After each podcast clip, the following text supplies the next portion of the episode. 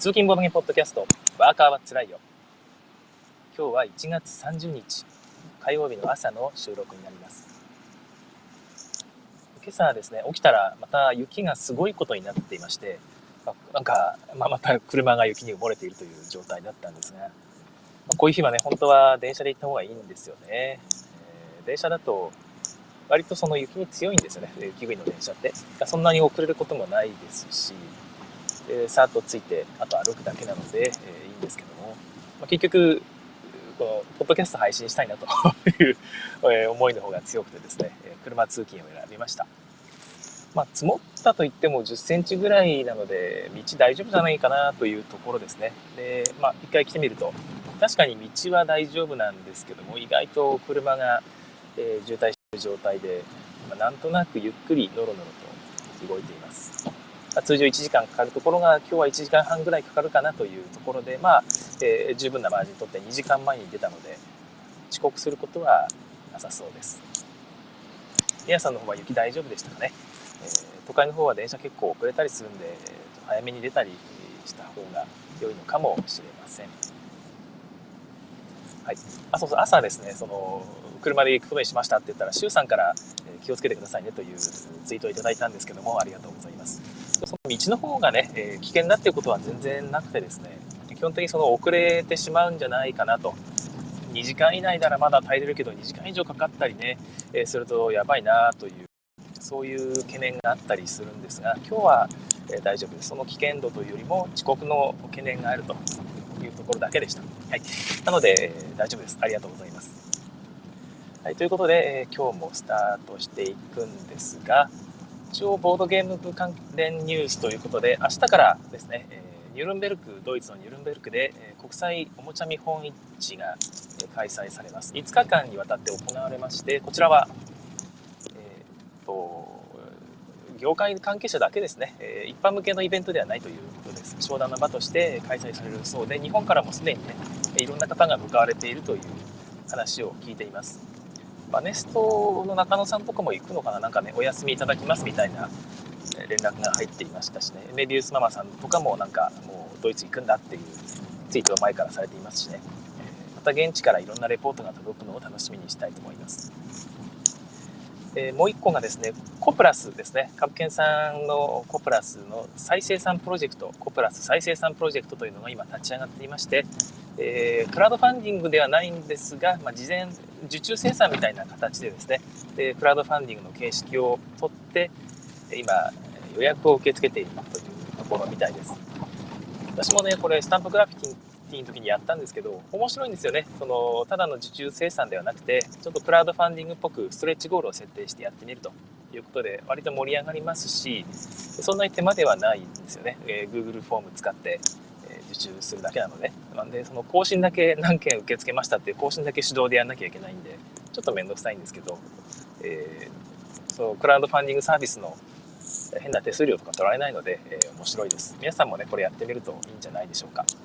エコプラスはえ非常にコンポーネントが美しくてですね、えやってて楽しい。ルールも結構シンプルでですね、誰でも楽しめるオープンゲーム会向きの良いゲームだと思います。で、締め切りがなんと明日までですね、え1月31日の、おっとっとっと、はい、ブレーキが効きづらいですね。今、信号で止まりました。はい、1月31日の夜23時59分まで、えー、ということで、えー、日付が変わるまで、明日いっぱいやってるみたいです。え今、今こう予約しないともらえないものが多分あるのかな。なんかうちコマとかがストレッチゴールでつくようになるかもしれないという今、瀬戸際らしくてですね。昨日の夜に、あと11個で次のその宇宙船コマがもらえるストレッチゴールが達成できるというツイートがあったりしましたね。でその多分この機会を逃すともう一回再生産ってことには多分ならないのでえ、今のうちに予約だけしておくといいんじゃないでしょうか。おそらく一般発売分も少しは生産すると思うんですが、まあ、人気作品ですから、さーっとお店の方に流れて、メーカー在庫入れと。でおお、今怖かった。あー、ちょっと今危なかったですね。ブレーキ目いっぱい踏んだんですけども、ギリギリ前の車の後ろで止まりました。結構危ないですね。地面がちょっとアイスバーになっていますね。はい。はい、ということで 聞いている人に、ハラハラするつもりは全然ないんですけども、え、ごめんなさい。えー、ということで、コプラス、えー、皆さんも予約をお勧めいたします。はい、店の方にも、でも買えると思いますので、今回ね、逃した方はそちらも狙ってみるといいんじゃないでしょうか。えー、ここでコメントのご紹介です。なおさんからおはようございます。配信ありがとうございます。いやいやいや、もうこちらこそ聞いていただいてありがとうございます。運転に気をつけてくださいということで、はい、今え、あんまり危険じゃないと言いながら危険な状態にちょっと今一瞬陥ったので、えー、よくよく車間距離を空けてですね、えー、気をつけていきたいと思います。えー、ひろしあんさん、おはようございます。関東はあさって雪が降る予報です。なんと。あさって関東で雪が降るってことは、福井もそこそこ気をつけた方がいいんですかね。ちょっと今ですね、まだ中間地点なのに、そこそこ渋滞になっていてですね、あやっぱり電車の方が良かったのかなと思いつつ、こうやって配信できているっていうのが自分でもありがたいんで、えー、まあ、まあ、これでよかったのかな。はい。ありがとうございます。なおさんもう一個ですね、えー、昨日はタイムラグ5分以上あったので、ロスタイム前の歓談のところで突然切れてですね、何かあったのか心配しましたということで、ロスタイムの前のボーナンザのところ、どの辺だろう、ボーナンザのところというと結構前ですね。はい。どどういうタイミングで切れてしまったのかちょっとわからないんですが、聞いててすいませんでした。はい、えー、今日は2分のタイムラグということで、えまあ、普通通り、えー、ロスタイム取ろうかなと思います。シュウさんおはようございます。雪道気をつけてください。本日のテーマが非常に興味深いということで、そうですね。えー、じゃあそろそろ今日のテーマに伺おうと思うんですが、PTA5 年生の子供ゲーム会というタイトルでお送りしています。ちょうどその先日の日曜日ですね、に、えー、チャガチャガゲームズの一員である榎本さんが PTA 会長、小学校のね、PTA 会長されているということでえ、今年の子供向けのイベントどうしようかという話になったらしいんですよ。結構前の話ですね。もう今年というか去年の去年の結構早い時期にこの話がもう持ち上がっていまして、えー、ボードゲームイベントをやってみたいんだと。せっかく俺が PTA 会長になったからにはという思いを強く持たれていたみたいで結構前にチャガチャガゲームズのメンバーにも打診があったんですよねやるとしたら手伝ってもらえますかとで自分たちは全然ね OK ですよとで結構ね、ただ、その、ぜひ、ぜひ僕も手伝いたいというほどではなくてですね、やっぱり、なんだかんだで人様のね、お子様の相手って気を使いますし、準備も大変だしっていうことで、進んでやりたいってわけではないんですけどね、本当身も蓋もないですね。ごめんなさい。えー、でも、やっぱりその、やっぱり、榎本さんの思い分かるんですよ。自分も地元のね、小学校とかで将来イベント一回やってみたいなって思う時もあるし、まあ、その時に手伝ってもらえたら嬉しいじゃないですか。そういうのもあるし、日頃お世話になっている俺っていうのもあるし、まあ、まあ、子供とゲームをやるの嫌いではないので、全然ね、えー、まあ、手伝うのにやぶさかではないという感じで、えー、分かりました、いいですよっていうお引き受けしたというところです。完全ボランティアでもなくて、ちゃんと報酬もね、えー、出るんですよね。えー、そんな感じで手伝ってきたというところです。えー、5年生が相手です。おっとまたね、地面が滑りますね。これはノロノロ運転なのもわかるな。はい。えー、今回5年生が相手ということで、その1年生から6年生まで全員参加するというイベントじゃないのがですね、かなりありがたいと。だからそこまで実は大変じゃないはずなんですよ。これがもし1年生から6年生って幅が広いとですね、えー、多分開催される方、十分気をつけた方がいいというか、よくよく考えて、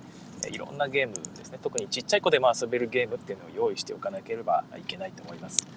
だからまあ今回は5年生オンリーということで、特にそんなにゲームに気を使う必要がなくですねこれ遊んでほしいなっていうゲームをいくつか選んでいきました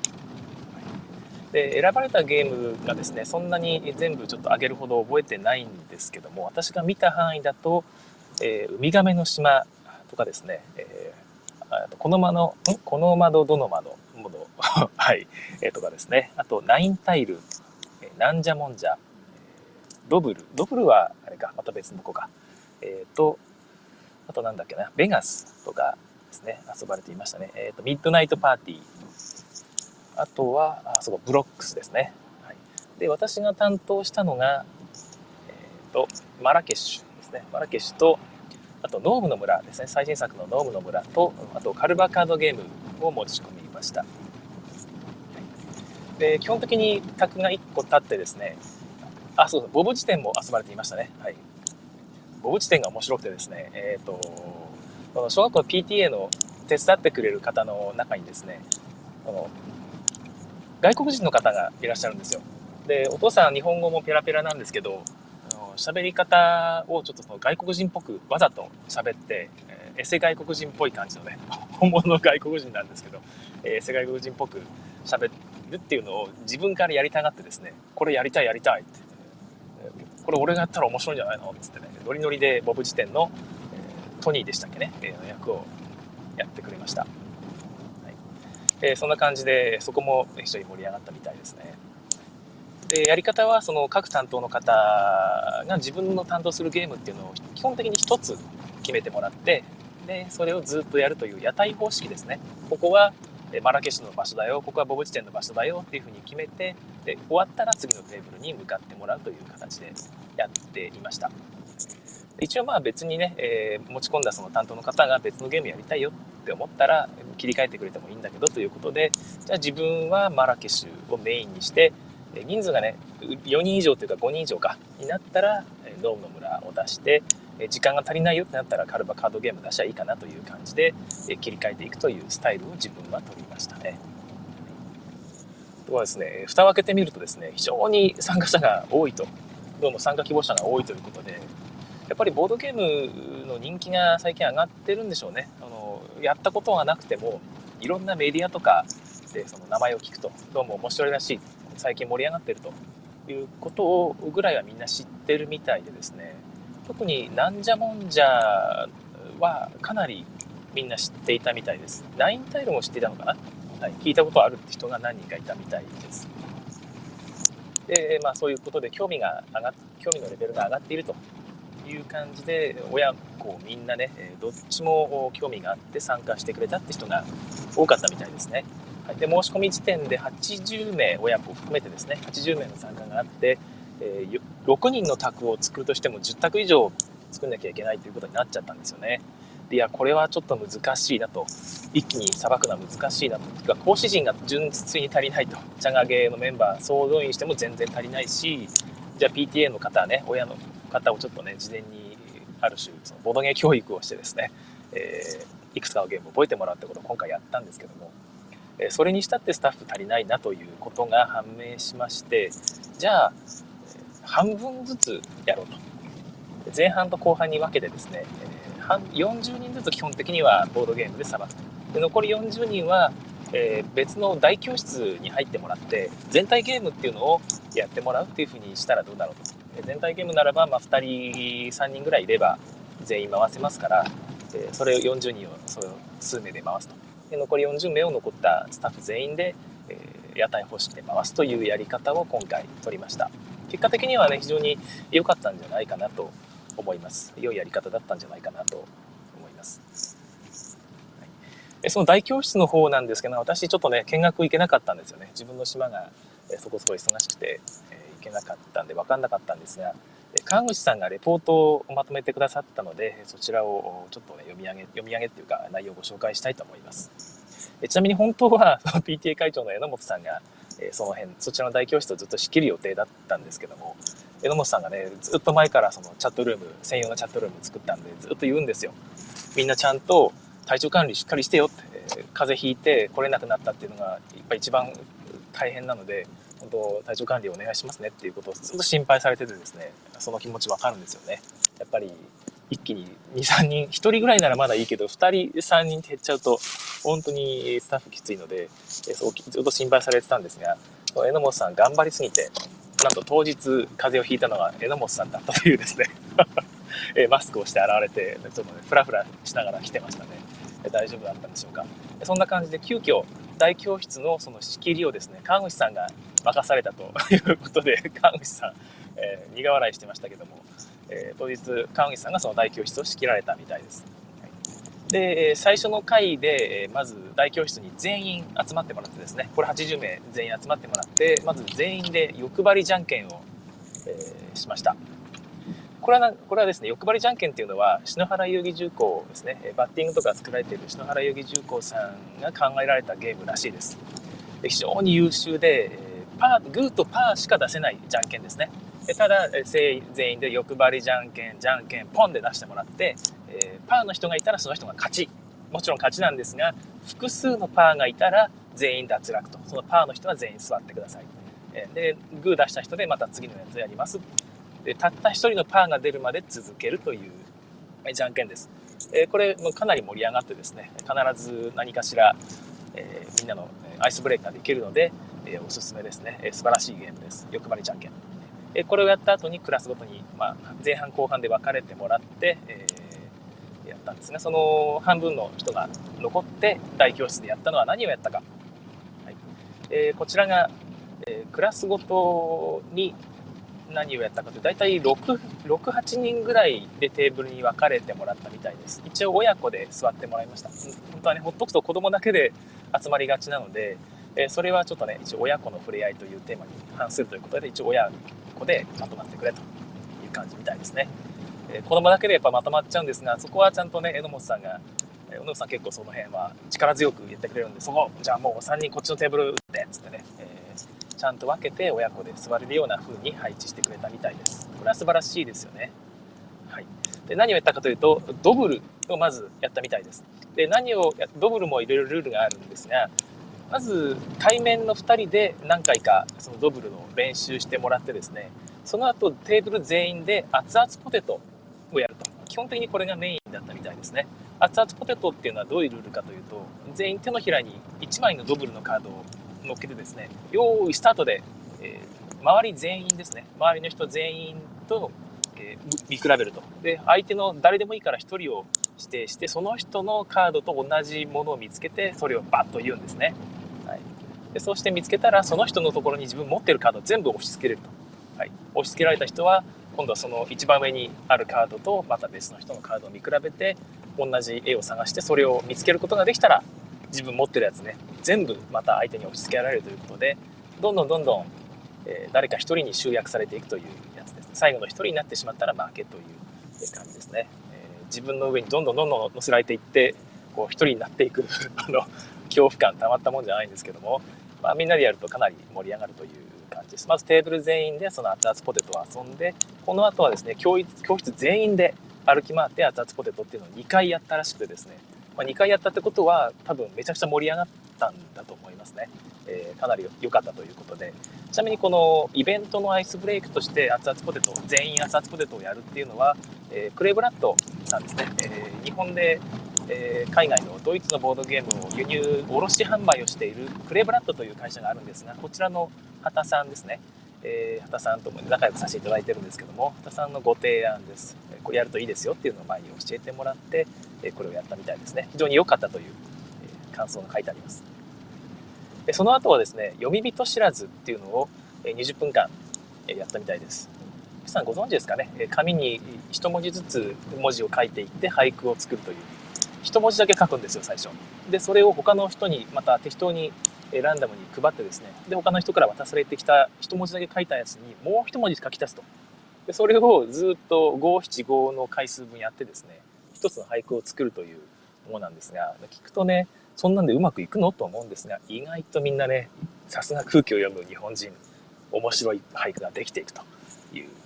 でみんながねそれを協力して作ったわけですからこれは盛り上がらないはずがないということでえやってもらったみたいですね。各テーブル内でやってもらったということで、5、6人なんですかね。はい。で、感想としてはですね、まあ、当然盛り上がったみたいなんですけども、テーブルごとに進み具合が違ったと。まあ、そうなりますよね。さっさと分けるところもあれば、ちょっと待って、わからない、決まらないっていう人がいたら、やっぱりよく遅れますし、えー、難しいですね。でそれがあったので、各段ごとにね、一文字書けましたか全員書けましたかじゃあ配あの混ぜてくださいっていうふうにちょっと動機を取ってやったみたいです。これは良いアイデアだと思いますよね。えー、他のテーブルは全部終わってね、えー、待ってるのに他のところはまだやってないみたいなことになると待ち時間発生してしまいますからねいいですね。で盛り上げ上手な大人がいるテーブルは非常に盛り上がっていたらしいんですが比較的淡々と進んでしまうテーブルもあったらしくてですね。えこの辺は、まあ、難しいですよね、え盛り上げ上手な大人がいないと子供はね、えどうやって遊んでいいか分かんないっていうのがひょっとしたらあるのかもしれません。で子供の中にはもう完全に手が止まってしまってですね何も書けないっていう子もいたみたいでなるほど。確かに何書いていいか分かんないって子もいるのかもしれませんよね、うん、この辺はなんか大人ではないと難しいのかもしれないですね。はい、今、横からジャーってなんか水の音が聞こえてるかもしれないんですが、これは福井独特の道路の横の側のガードレール部分に取り付けられた融雪の水がですね、車の側面にビシャーンとかかっている状態です。はい。なんかいっぱい出てるんですよ、水が。はい。そんな感じの状態でした。その後、発表したんですね。テーブルごとに発表して、お気に入りを1個決めて発表してもらったということで、発表ごとに教室全員が爆笑をしていたということですね。これは非常に良かったみたいですよね。いや、見たかったですね。えー、読み人知らずでした。これは、えっ、ー、と、モグアイゲームズさんですね。モグアイゲームズさんから、読み人知らず便利帳という非常にコンポーネントが良いやつが発売されていますので、これを購入して遊ぶと良いんじゃないかと思います。もちろんなくてもね、単に575の文字書いておけばそれで紙切れでできるんで、どうでもいいんですけども、えその便利帳があると非常にバーも盛り上がります。その後はですね、私の作ったおさわり人狼を遊んでくれたみたいですね。これも非常に盛り上がっていたということで、おさわり人狼っていうのは、ま、ご存知ない方に説明すると、人狼なんですけど、非常にシンプルにまとめた人狼で、指を全員1本テーブルの中央に出してもらうと。なるべく集まってくださいということで、ポストカードにその指を置く場所が書いてあるので、そこにみんな置くんですね。で、目をつ、全員目をつぶってもらってですね、人狼だけが、まあ、あらかじめ人狼を1人決めておくんですが、目を開けてですね、他の人の指を触っていくと。で、元に戻して目を開けて、今誰が触ったのというのを当てていくゲームです。で、これね、えちょっと事前に僕が伝えてなかったのがあれなんですけど、やっぱり遊び方っていうのがあるんですよね。盛り上がり方というか、まず誰が触られたって言ってね、俺触られたとかね、どこから触られたとかね、あったかい感じだったとか、力強い感じだったとかね、いろいろ、え聞くことがあるんですが、何聞いていいかわかんないとですね、ただなる当てずっぽになってしまって、ちょっと面白くないんですよね。これをちょっと言っておかなきゃいけなかったと思うんですが、えー、さっきの読み人知らずとかと同じでですね、盛り上げ上手な大人がいる卓とそうでない卓とではちょっと温度に違いが出ていたということで非常に盛り上がっていたところは、えー、もっともっとやりたいもっとやりたいっていうふうに何回もなっていたみたいなんですがそうじゃないとこはなんかもういいかなっていう感じになってしまったみたいでですね。あちょっとしまったなと思いましたね。この辺はえこういうフィードバックがあるとまたいろんな改善策とか思い浮かぶのでおさわり人狼のね、えー、いずれ僕デラックス版作りたいと思ってるんですがそちらの方に反映してみたいなと思います。はい。カタログをその後遊んだらしいですね。えー、先生が主人公になってですね、主役となって、先生が小学校5年生の時になりたかった職業というのをみんなで当てるというのをやったらしいです。これはさすがね、えー、作者の川口さんが司会進行ですからうまいですよね。え、各テーブルに回答用パネルと職業カタログというのを配布してみんなでこう当てていくということで、えー、とですね、みんなで、え当てるんですが、やっぱり生徒たちから質問がね、えー、ちゃんと出てくるんかなというのを心配したんですが、最近はやっぱり先生と生徒の関係って大体良いんですよね。だからどんどんどんどん質問が出てきてですね、先生はそれに答えて、えー、みんながね、おお、そうなんだ、そういうのになりたかったんだとかね、えー、いう雰囲気が非常に良い感じでできていたらしいです。え小学校5年生っていうのが良かったのかもしれないって川口さん書いてますね。中学校以上とかになると逆に質問出てこないかもしれないなとか、いうことみたいですね。えー、例えば、先生は昔ピアノを習っていたっていう事実が出てきて、ああ、そうなんだとかね。あと、山口百恵が好きだったとかですね。小学校の時に一番なりたかったのはセーラームーンというですね、女の先生だったんですね。今ちょっと変な想像してしまったんですけど、女、多分女の先生ですよね。はい。えー、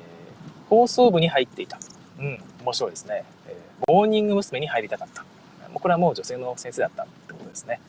はい、そうじゃないことを、そうであることを祈ります。えー、こういう思い出話をしてですね、その度に盛り上がったみたいですが、ランキングで、そのさっきのですね、なりたかった職業ランキングで先生というのが選択肢にあったらしいんですが、なんと最下位だったということでですね、会場がどよめいたと。で、まあ、先生がその後説明して、このランキングっていうのは、小学校5年生時点でなりたかっただけでですね、先生になりたいと思ったのはもっと大きくなってからなんだよっていうことを説明したみたいです。これはいい話ですよね、本当に。多分それを聞いて、今なりたかったものでも後からね、なりたくないとか、今なりたくなくても、後でなりたくなっていうことがあるんだなっていうのは子供を知れただけでもね、非常に大きい、良い、なんていうか、授業ではないんでしょうけど、学びになったんじゃないかなと思います。先生のコメントがですね、鋭い質問が出てきてびっくりしたと。えー、みんなにいろいろと話を、えー、していたと思っていたんだけど、これまでね、思っていたんだけど、まだまだ伝えてないことがあったなということが分かったということで、これからもね、いろんなことを話していきたいなと思いましたという、多分これはもう本当になんか心からそう思ったんだろうなと思います。カタログ遊ぶとね、子供と遊ぶとそういうことが必ず起こるんですよね。非常に良いだと思います。改善点としてですね、1回も当たらなかったチームがいて雰囲気が良くなかったということが書かれていてですね、僕もこれはカタログ遊ぶと大体こうなることがあってですね、まあこうならないことももちろんあったりするんですが、ならない場合はちょっと盛り下がっちゃうんですよね。そういうチームへのフォローを考えるっていうのをちょっと書かれていますね。1チームの人数が多かったので会話に参加してない人がいたということみたいです。確かにね、えー、少人数の方がゆっくり喋れるっていうのはあるんですが、まあでも、うん、こういうイベントこれぐらいが限界ですかね。なんか何かしらそういう工夫、大人数でも喋れるような工夫を、えー、した方がいいのかなと思いました。看護師さん的にはちょっと当てっこゲームで終わってしまったのが残念だと書いていてですね、やっぱりコミュニケーションをそこで取っていただきたいということなんですが、まあでも、うんカタログ専用イベントにしない限りなかなかこういう場では難しいのかもしれませんよね。まあ、でも、えー、大変お疲れ様でございました。はいまあ、いろいろと案が案が書いてあってですね、これひょっとして あの次のゲームアイデアかもしれないんで読み上げないでおきますね。川口さんもね、次のゲームを一生懸命また次考えていくところなのでね。はいえ、そういう感じで、えー、反省点とかも書いてあるんですが、えー、結構まあなんとかなるもんだなというふうな自信がついた反面ですね、えー、各反省点として各ゲームをただ遊んでもらっただけになってしまって、えー、その親ですね親御さんがこのゲームを買ったらこういう良い点がある教育っていうかね子育てにこういう良いなんかその影響があるんだっていうのを理解してもらう部分のそのフェーズっていうのがなかったなっていうのを反省されていたみたいです。これクレイブラッドの畑さんですね、に前教えてもらったんですが、やっぱり親がゲーム購入するっていう動機に、こういう効用があると。効能、効用っていうのがあるっていうのがちょっとね、いやらしい感じになっちゃうんですけど、やっぱりそういうのが購入の動機づけになるらしくてですね、えー、まあ、そういうのがあると、親もね、より興味を持ってゲームを買ってくれると。そしたら子供も嬉しいしえ、親もねえ、そうやって子供と良いゲームが遊べていい、良いしということで、え、まあ、良いこうサイクルができていくんじゃないかと自分は思います。次回はそういうこともちょっと含めて話していきたいなということを書かれていました。看護師さんお疲れ様でした。いやいいですよね。自分もね、これ見に行きたかったんですよね。ただ、なかなかちょっとやっぱ自分の宅っていうのが 全然、えー、そこてんてこまになっていまして見に行けなかったんですよねあとおさわり人狼みんなでやってるとこの写真撮りたかったなこれねツイートできたら本当良かったんですけどもいやー、まあ、まあ、しょうがないですよね、えー、誰もどうやら写真撮ってなかったみたいでしたね、えー、残念です、えちなみに今日の福井新聞福井新聞から取材が来てましてね、えですね。一応その福井新聞のなんていうか受付のところに僕僕じゃなくて他の方が、えー、投稿してくれたんですよ。この日にやりますよ。って言ったら取材に来てくれてですね、えー、今日の福井新聞に載っているのかな？えー、っと、あ、確認できてないですね。誰もまだ確認できてないんですが、今日の福井新聞に載っているかもということみたいです。で、また地元のテレビ局ですね、ケーブルテレビ局か、が取材に来てまして、ずっとカメラで撮っていましたね。えー、面白そうだっていうことをどちらの方もおっしゃってたみたいです。えメディアの方にもね、どんどんどんどんこうやって広めていっていただければっていうのが思いますよね。ついでにケーブルテレビの方とちょっとおしゃべりしてですね、地元でエチボっていう越前市ボードゲームの会というやつもやってるんで、よかったら取材来てくださいということを 伝えておきました。えー、来てくれたらいいですね。ちょっと、えー、割と長くなってですね、前半だけで話が終わってしまったので、また後半の話をまた明日にでもしようかなと思います。え今日はこの辺までとしたいと思います。残りの、えコメントをちょっとご紹介いたしますね。はい。えー、シュウさん、ハラハラしてますということで、ごめんなさい、そうですよね。結局、あれから融雪がされている道の方に入りまして、なんとか、えー、ツルツルの道は脱出しています。今は普通にスムーズに、えー、運転できています。えなおさん、熱々ポテトいいですよね。えー、手のひらのカードを熱い熱いと言いながら楽しんでます。あ、いいですね。熱い熱い。これは次から使わせてもらいます。これは大事ですねえ。そういうテーマもあると子供もねえ、ロールプレイ楽しめますからねえ。ありがとうございます。はい、ということで、これからまた仕事ですけども、私は駐車場の雪の積雪がね、どうなってるか今からね、ちょっと憂鬱なんですよね。えついてからまた、昨日もね、雪かきした場所、また雪かきしなきゃいけないのかという、え憂鬱感にありますけども、朝こうやってポッドキャストをやるとですね、まあ、割とやっぱテンション上がるんですよね。えそれもあって今日、多少リスクがあっても車で来たんですけども、電車だとこのポッドキャストがないので、なんかね、朝の自分に喝を入れる瞬間がないなというところがあったんですが、今日はおかげさまで、ポッドキャストを配信することができました。でこの勢いでね、今日も適当に、今日やりきったぞと、もうあとは仕事するだけだぞっていう感じですよね。えー、今日の充実感っていうのはもう得られましたので、あとは仕事で適当に時間を潰してですね、いや、ちゃんと真面目にやりますけども、えー、手抜きはできない趣味なので、えー、仕事を真面目にやって、え帰りたいと思います。え皆さんも頑張りましょうね。仕事帰りに聞いてくださっている方、仕事お疲れ様でございました。今日も大変でしたね。えパッと帰って明日早いかもしれないので、早めに寝ましょうかね。ボードゲームのことを考えている余裕が、え取れないんですけども、頑張っていきましょう。それでは次回更新を見に、さようなら。はい、えここからは、えおまけの時間となります。今日はですね、えっと、遅延が2分ほどと聞いておりましてですね、その2分ほどの遅延をここで埋めるという感じです。今、ライブで聞いてる方のためですね。ライブで聞いてる方は、ここで自分がブツッと切ってしまうと、その2分遅れのタイムラグを全く考慮せずに途中で切れてしまうということが分かっていまして、さっきのね、さよならまでは聞いて、せめて聞いていただければなということで、3分間ほど最後に適当なおしゃべりをするということにしています。えー、っとですね、なんか何の話をしようかなと思っていたんですが、思い出しました。はい、えー、ポッドキャストをすると朝の、えー、仕事、やる気が出るよって話を最後にしようと思っていたんだったけど、さっきしちゃいましたね。えー、話す内容がまたなくなってしまいましたけども。うん。いやー、本当にね、電車通勤良かったところもあるんですが、やっぱりさっき言った通りね、朝、こうやってポッドキャストするっていうのがね、なかなか自分に喝を入れるいい機会になってるんですよね。で、逆にポッドキャストを聞くっていうのも、また一つのね、なんか、今日やるぞとか、いい話聞いたなっていうことになれるといいですよね。自分もポッドキャストやってない時は、こうやってポッドキャストを人やってるのを聞いてですね、ああ、面白かったっていうことをやると、ちょっと一日ね、えー、仕事がまたやる気が出てくるということもあったりするので、皆様のそういう時間の役に立てているのならば嬉しいです。最近気に入っているポッドキャストは、えー、清水さんのユーロゲーム201バツですかね、えー、20 21X じゃなかったんですけども、201バツ というですね、えー、番組、ポッドキャストがありまして、ポッドキャストに配信はまだされてないんですよね。いわゆるポッドキャスト形式で聞くことができない。えー、Gcast、同じ Gcast で配信されているので、そこのログをたどってですね、清水という名前で配信されているのを、そのレコーディングというタブからずっとね、